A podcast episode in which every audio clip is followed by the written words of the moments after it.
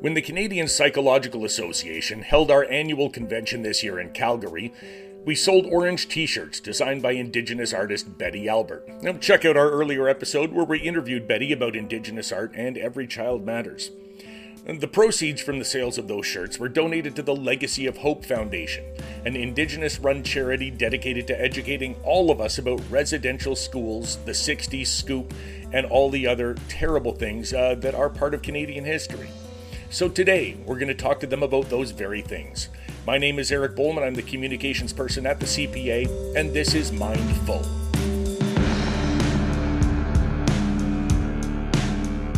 Joining us for this special one off podcast episode today to mark the National Day of Truth and Reconciliation here in Canada is the president of the Legacy of Hope Foundation. My name is Adam North Peigan, and I am um, from the I'm Blackfoot from uh, the Piikani First Nation in southern Alberta, and I am the uh, president of the Legacy of Hope Foundation. And the Legacy of Hope Foundation, that's where we have directed our uh, charitable contribution from the sale of orange t shirts at our convention this year. Uh, and our Indigenous people section suggested you guys as the charity because you are run in uh, by Indigenous people. Uh, is that part of the goal of the legacy of hope is to be run entirely by uh, indigenous people in educating canadians and, and others about uh, the sort of troubled history of canada. Yeah you know what is i'll give you a little bit of background of the legacy of hope foundation. Uh, the legacy of hope foundation we are a nationally led charitable indigenous organization uh, with a mandate to uh, promote uh, education and awareness with mainstream Canadians on the uh, colonialism and oppressive policy, government policies that were imposed on the Indigenous peoples uh, since time immemorial. Um, you know, so it involves the uh, the residential schools, the 60s scoop, day schools, uh, missing and murdered Indigenous women and girls, uh, the forced sterilization of our women at the hospitals. Um, you know, so we've been We've been uh, operating probably for the last uh, you know 20 plus years, and uh, our our board are all um, indigenous, you know, uh, Métis, Inuit, uh, First Nation, and as well as our staff are all uh, you know indigenous as well. So we're very very proud of our track record of what we've been doing thus far because uh, it's really important that uh, Canadians understand the true history of uh, Canada, you know, and you know, and and that's that's a part of uh, you know educating and creating awareness to uh, influence uh, you know those uh, racist views that uh, you know that uh, that people see us.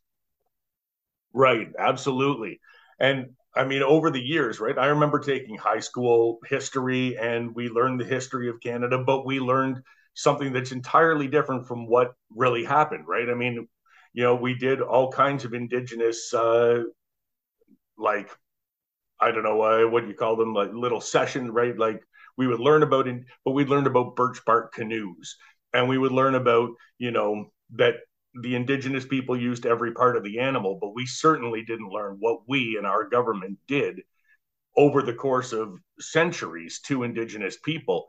And now I think the rest of us are coming to this reckoning and we're starting to have to really face and face it and pay attention thanks to these discoveries. How has that changed the way that the foundation uh, approaches things or has it? Are you still giving the same message that you were 5, 10, 15 years ago?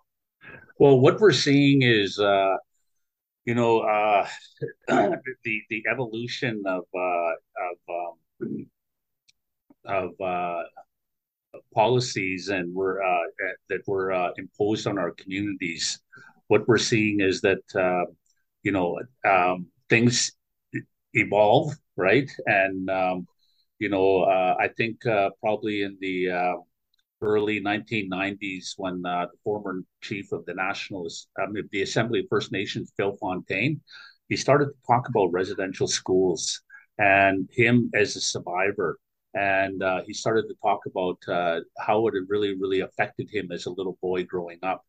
And uh, that really transpired into uh, the Canadian government uh, under former uh, Prime Minister Stephen Harper doing an apology at the House of Commons, probably in about 2006.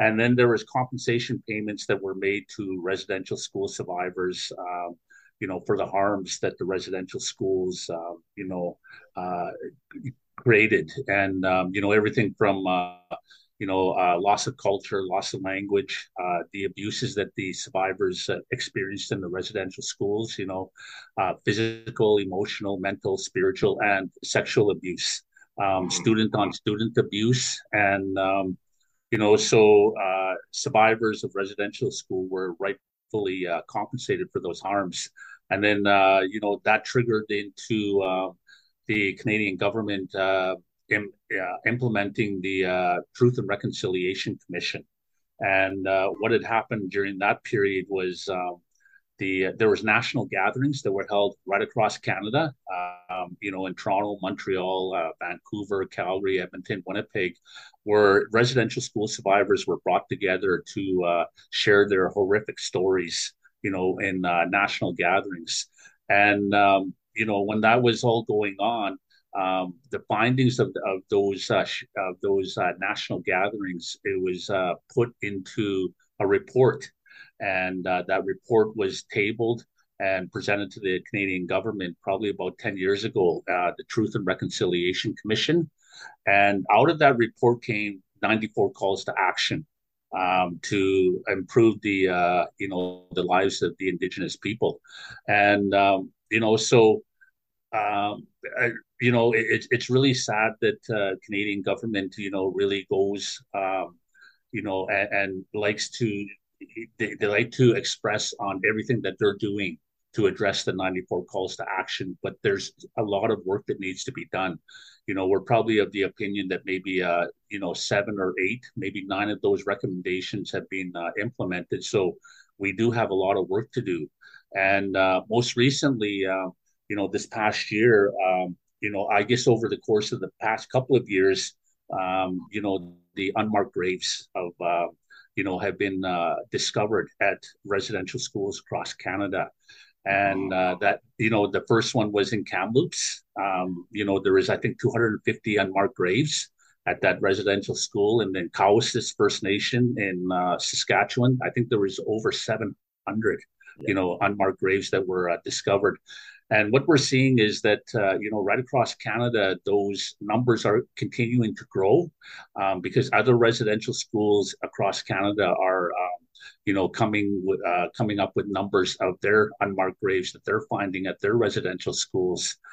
So that's an ongoing trend that's going to continue for quite some time, you know, and uh, it's really an atrocity that uh, something like this happened in our own backyard in in Canada, and uh, you know, and and then also too, uh, you know, this past year we had the uh, Pope that came to uh, Canada, you know, to do somewhat of an apology to the residential school survivors in in Canada, and he visited uh, Edmonton, Maskwacis First Nation, uh, Lac Saint Anne, and then he went on to Quebec City, and then up to Nunavut. And uh, you know, at the end of the day, you know, um, it, it, was really, really troubling to see that the uh, Pope, you know, issued an apology on behalf of uh, you know some of those Catholic priests, but he did not make an apology on behalf of the institution.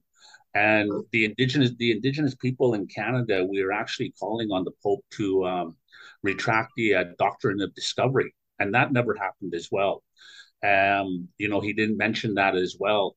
And then uh, also, um, you know, the artifacts that are housed at the Vatican in Rome.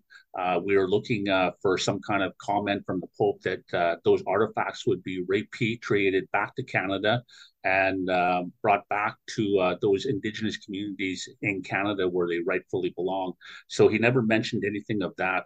So his trip that came, you know, his, his the, the, Pope's visit to Canada was very, very fell uh, fell well short of uh, the expectations of the indigenous people. So when the Pope left uh, Canada and returned back to uh, the Vatican, you know, one thing that it, it, it kind of made me feel was, you know what, we still have a lot, a lot of work to do you know a lot of work you know uh, the catholic church is still holding um, you know uh, school records of residential school survivors as well as the canadian government.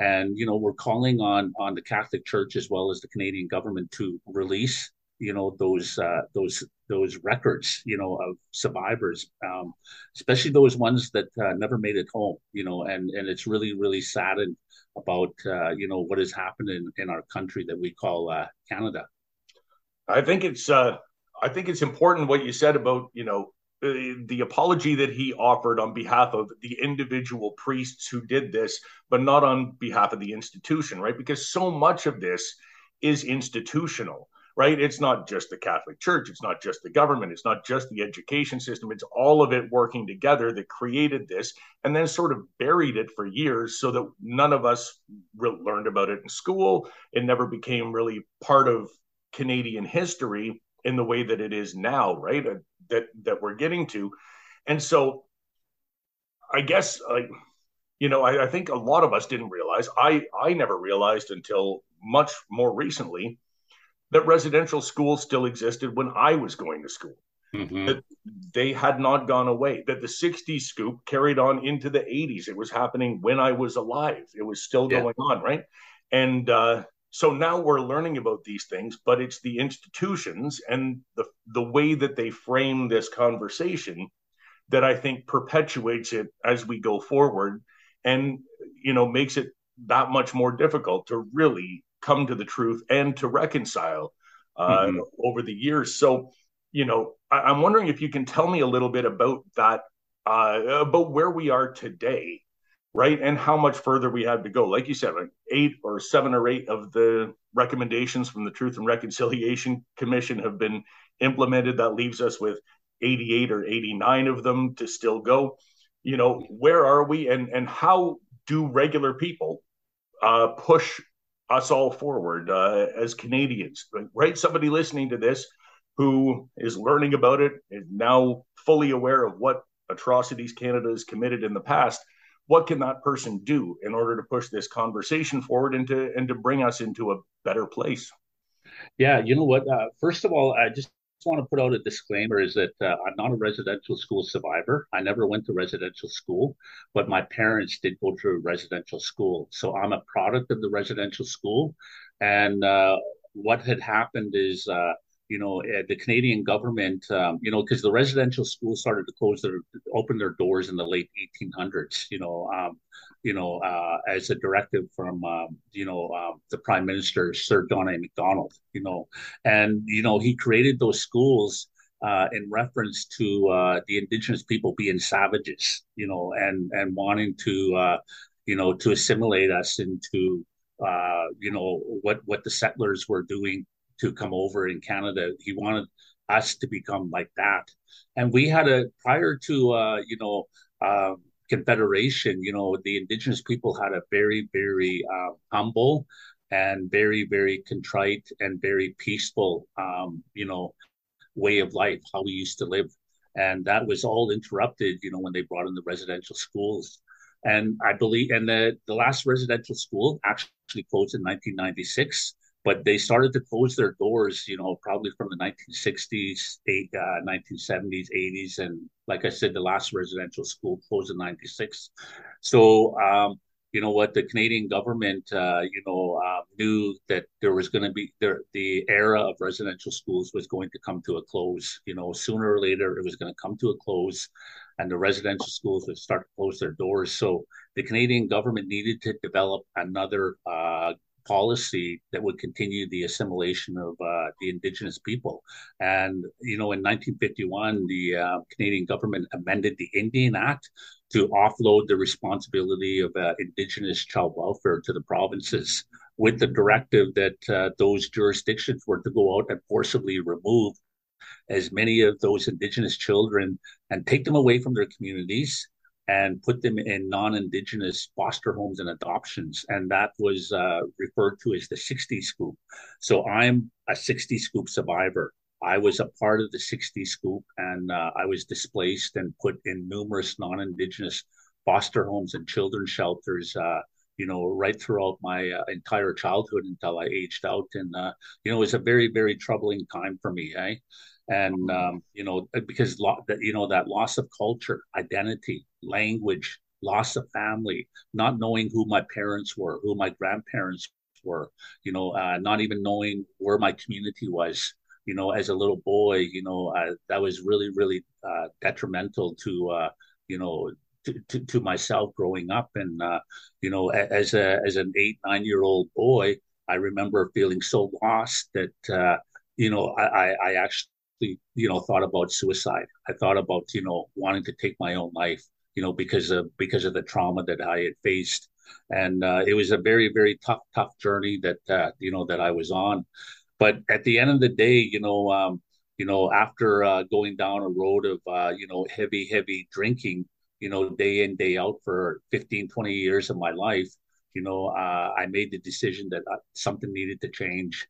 And, um, you know, so I was very active in the province of Alberta to move reconciliation forward for the 60 Scoop survivors that resulted in a very historic apology from the Alberta government on May 28, 2018 um, at the Alberta legislature from uh, former Premier uh, Rachel Notley to all survivors of the 60 scoop. So it was a very, very historic day. But at the end of the day, you know, um, um, you know, the, the Legacy Hope Foundation, you know, the work that we have done right across Canada, you know, right from uh, Victoria, BC, all the way to St. John's, Newfoundland, all the way up to, uh, you know, Yellowknife and Nunavut is, um, you know, we've been very, very active in creating you know, educational materials uh, such as, uh, you know, exhibits, you know, on each of the atrocities of, uh, you know, of uh, of what had happened to us. So we have probably, uh, you know, 25 plus exhibits on the residential school, the missing and murdered Indigenous women and girls, the 60 scoop, um, and and day school. You know, so uh, our work that we do at the Legacy of Hope is very, very important. And I think it's very, very important for all Canadians because you know, at the end of the day, you know, if you go to any of the inner cities, you know, in the big cities like Vancouver, Montreal, Toronto, Ottawa, Vancouver, Winnipeg, Calgary, Edmonton, if you go to the inner cities, you see our people there. And mm-hmm. you see our people that are suffering with homelessness, addictions, alcoholism, drug abuse, um, you know, and uh, and poverty. And you know, and, and what happens is that uh, you know when our mainstream uh, settlers and Canadians go through the inner cities and they see our people, they're very, very quick to judge judge our people and uh, you know and refer to uh, oh just another drunk Indian bum. But you know what? What we're trying to do is to educate people so that you know they can look at us when they see that with a lot more empathy and understanding. And maybe you know because when I see our people like that in the inner cities, my first thought is you know what Maybe that person is a residential school survivor. Maybe right. that person is a survivor of the 60s scoop. Maybe that person has been impacted by the missing and murdered Indigenous women and girls. Maybe they're a day school survivor. That's why they are the way that they are. It's not that we're bad people. It's just that we are people that have suffered oppression, you know, for hundreds and hundreds and hundreds of years in uh, in Canada. You know so if we can influence you know um, you know the average joe that uh, you know and and create a, a, a, an understanding of more empathy and understanding you know it's our hope that the legacy hope foundation that we will you know uh, be able to impact those unhealthy attitudes that feel racism towards our people.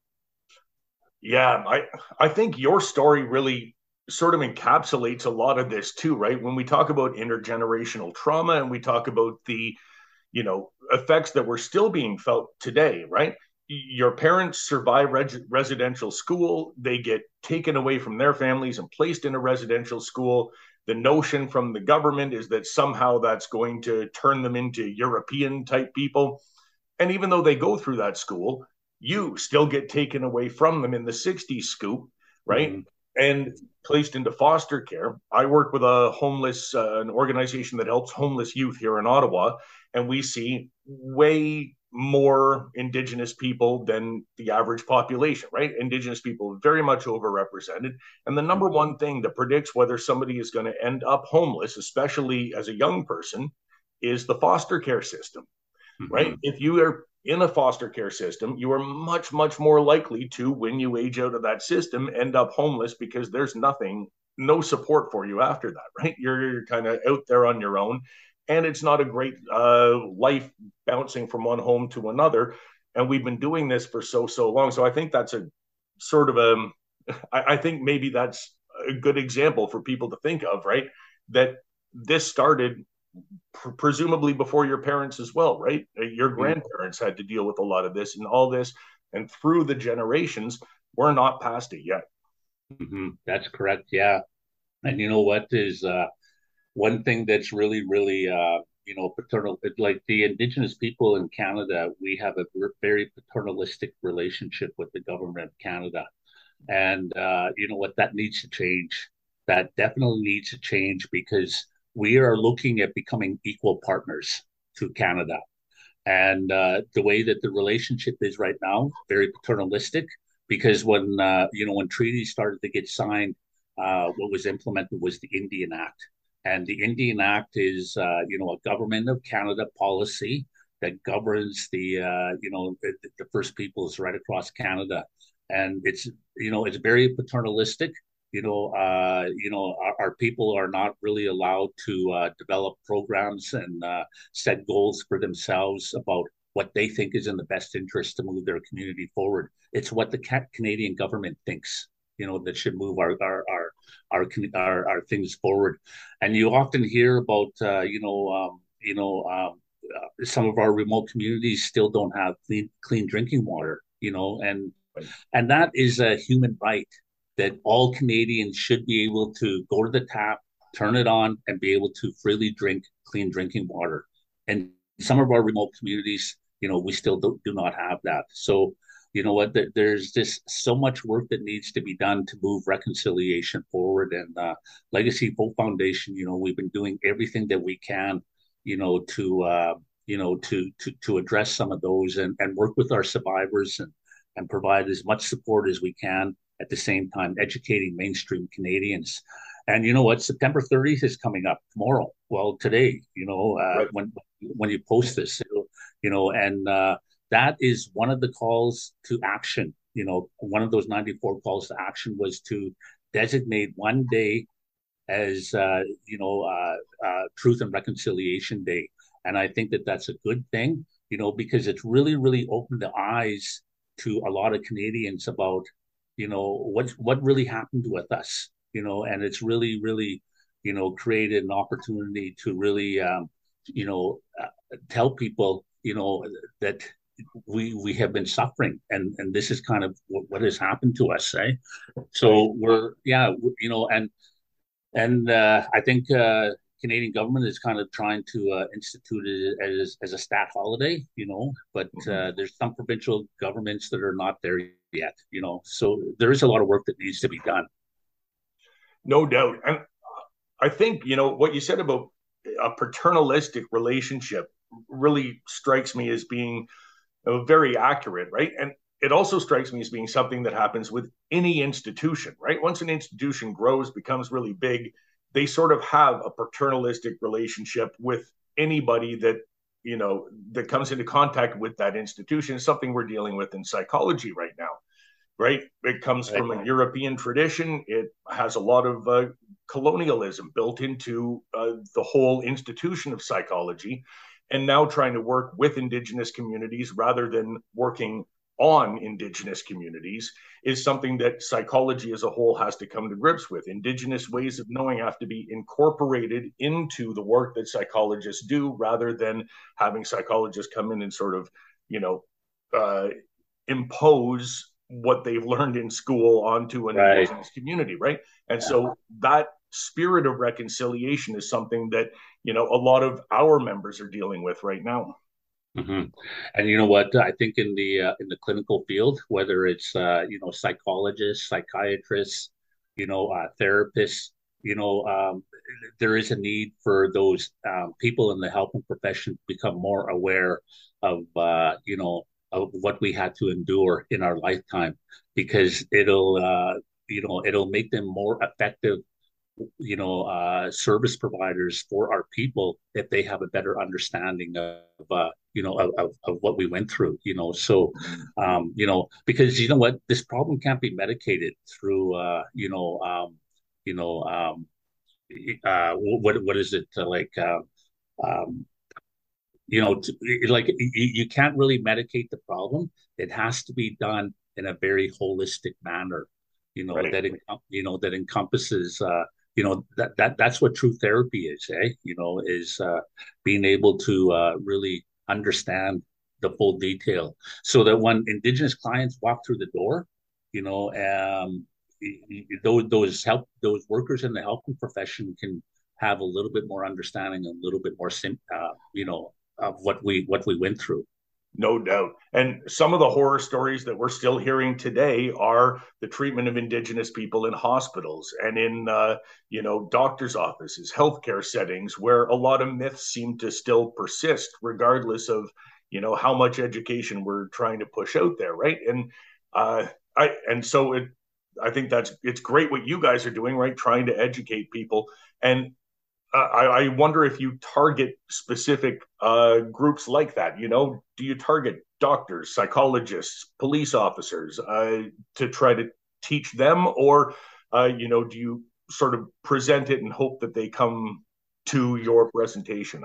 Well, you know what, we we, we do target uh, specific, uh, um, you know, professionalism, professional people out there. You know, such as the ones in the healthcare industry uh, the ones that are working in the uh, mental health, as well as uh, the policing agencies, you know, right across Canada, and also, uh, you know, the the federal, uh, you know, um, uh, prison system as well, because the Indigenous people are, are overrepresented within the, you know, with within the prison system as well, you know, so. Um, you know, we, we always always make our our curricula and our exhibits available to anyone um, by request all they have to do is just phone our office and uh, speak to our executive director and uh, our uh, exhibits manager to set up, uh, you know, uh, a, a, relationship where we can actually ship out those, uh, you know, those resources out to those respective communities, you know, as a, as an opportunity to, you know, to educate doctors, lawyers, teachers,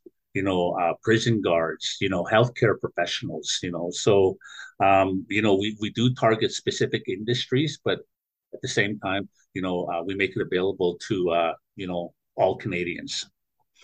Yeah, uh, you can uh, actually uh, email our executive director, and uh, her uh, her email is uh, t edwards at legacyofhope.ca. Okay, perfect. I'll put that into the show notes as well. So, where do you where do you see Legacy of Hope going from here? Uh, right, there's a bigger national conversation now than when you guys started, but there's so much more conversation to be had. Uh, what is the direction Legacy of Hope is going to take in order to bring more awareness to Canadians, which is still very, very much needed? Well, you know what, we're we're uh, we're going to be um, you know, uh, with September 30th come uh, right around the corner here, uh, that's why I'm in Ottawa. It's the second year that uh, September 30th has been declared by the Canadian government as uh, Orange Shirt Day, right? Right. And um, so one, one of the projects that we're working on is actually developing an exhibit that specifically talks on why we have Orange Shirt Day you know, and uh, we're going to be working on developing that exhibit, you know, for the next uh, 12 months. And uh, we're targeting that uh, next September 30th next year that we'll be able to unveil that. As well, uh, we're uh, launching a, a, portal for tomorrow, September 30th. Legacy Hope Foundation, we're launching a portal that that we developed that will be um, that residential that any survivors you know within the indigenous community across canada will be able to access as you know when they're looking for additional supports you know for uh, counseling supports you know uh, elders you know uh, talking circles sharing circles resources. So we're really really excited about uh, being able to launch that uh, that portal tomorrow. Um, you know and like i said that you know as as this evolves, you know, um, uh, there's always things that do come up. And one thing that we haven't really addressed um, that we're working towards, you know, in the next couple of years is, you know, uh, starting that conversation about, uh, you know, the poor sterilization of, uh, you know, our women that happen at the hospitals, right, where their their right to give birth was taken away from them you know and that's a that's a travesty that should have never never never happened in canada so we're going to be working at developing uh, resources you know to to address you know some of those discussions and and I think that uh, you know with, with the unmarked graves, you know that just happened as well. You know there there's going to be a need to develop resources to address you know the the outcomes of how that's really impacted and re-triggered and traumatized our survivors. You know, uh, each time that there's, uh, you know, on the national news where there's another residential school that has found, you know, X number of uh, unmarked graves, it re-triggers a lot of our survivors across Canada, and it, it's very, very, very tough on them, eh? So we need to be able to develop those resources that address that as well. No doubt. So people listening now who you know have been traumatized by this can go to that portal today and uh, check it out at legacyofhope.ca. Uh, for other people around Canada, uh, what are some of the things that they can do today in order to mark Truth and Reconciliation Day? You know what? I think the biggest thing is wearing an orange shirt. You know, wearing an orange shirt because the reason that we wear an orange shirt, you know, on September 30th is as in memory of those residential school survivors that did not come home. And you know, the history of the of the orange shirt is, uh, you know, we had a residential school survivor in the 1960s. Um, Phyllis, I think her name was Phyllis Webstad, and um, you know, she went to residential school, and uh, you know, and and she and her all of her clothes were taken, including her orange shirt was taken, and uh, that orange T-shirt was uh, graciously given to her by her grandmother. You know, and it was taken away from her, and so the you know it really s- symbolized to residential school survivors that uh, you know we didn't matter, but we do matter, right? So. I think the best I think the best way that uh, you know the uh, mainstream Canadians can really um, you know take notice of September 30th is by wearing an orange shirt and taking that as an opportunity to learn a little bit more about the true history of Canada. And it is a uh, much, much more horrific history than I think most of us once realized. And it's time that we do realize that. So thank you for the work that you're doing uh, to bring attention to that and to the Legacy of Hope Foundation for the work uh, that all of you guys are doing just bringing that awareness to Canadians. Uh, I think it's really great what you guys are doing.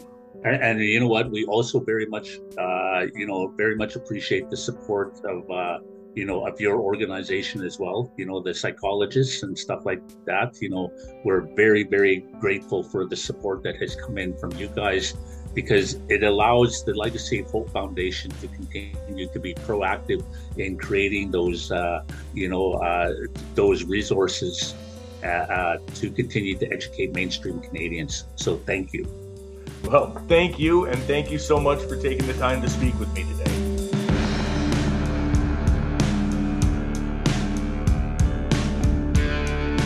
Thanks to Adam North Peigan for joining us today, to the Legacy of Hope Foundation for continuing to educate Canadians about our difficult history, and to you for listening to today's special one off episode to mark the National Day of Truth and Reconciliation. As always, Mindful is written, hosted, produced, edited, and published by me, Eric Bowman. Our theme music is Avenues by David Taylor.